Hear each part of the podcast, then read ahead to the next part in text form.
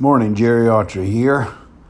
Uh, what can we say this morning? Not feeling it all that much, but hey, sometimes you just got to lean into the wind.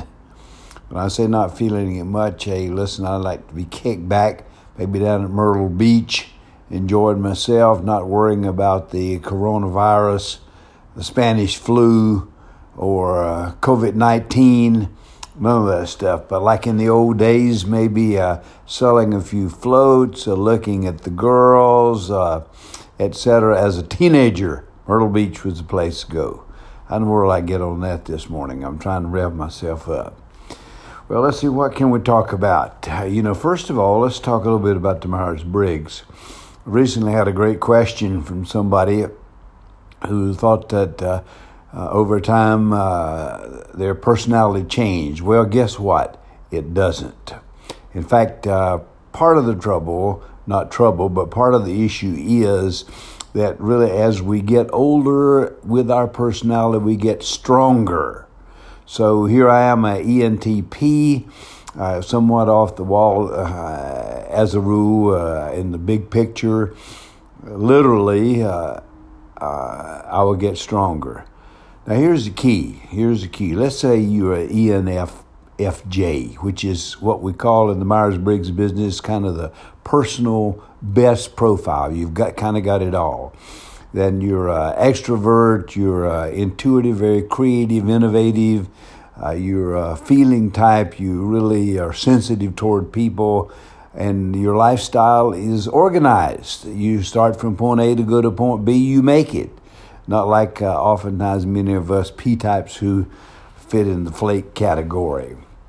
But if you, the thing about knowing your personality and uh, what your profile is, uh, what you can do, if you can't change, what it really means that you can do is you can modify. When you say change, that's a relative term. I mean, certainly some people can, uh, and and most people, if they had the will to do it, could change.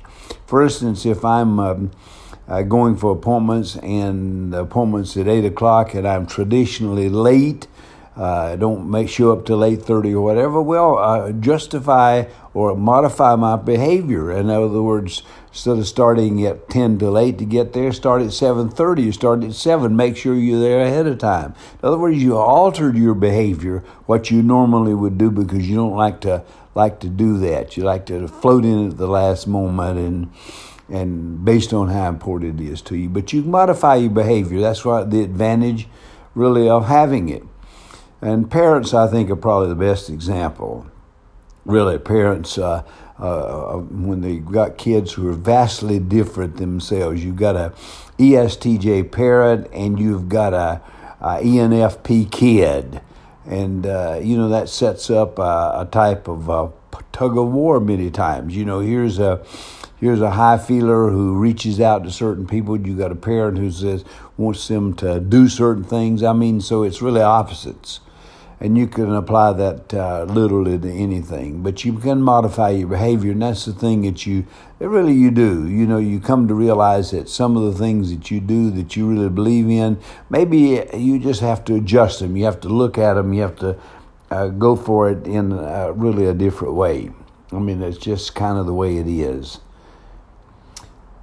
What else here this morning? Well, I've uh, got a little pamphlet uh, about the Spanish flu and uh, it's really very interesting. If you've been a book publisher like yours truly here, even a small one, when you look when you see a book, you look at the quality of it, the, the binding, all that sort of stuff. But really, what you're interested in is the information. That's what this book did. I think it probably published uh, by Amazon because I've I've done that myself. It looks a lot like it. They're really clean. They give you the information, but they're not fancy. They're not fancy sort of books. And so this is that. I'm just reading it now because uh, I've heard a lot about it. Might get some insight. What it looks like already that you've got some of the some of the big hitters uh, are, are coming on with comments.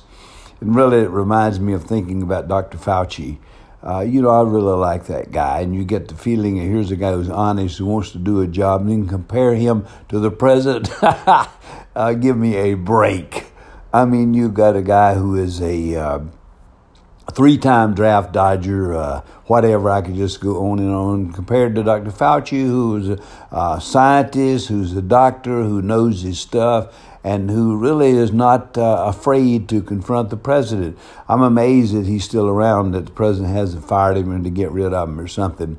And what we never got to realize about uh, uh, Trump is that he doesn't care we can't get kind of get that across. People are still trying to come up with explanations. You're trying to say this, that.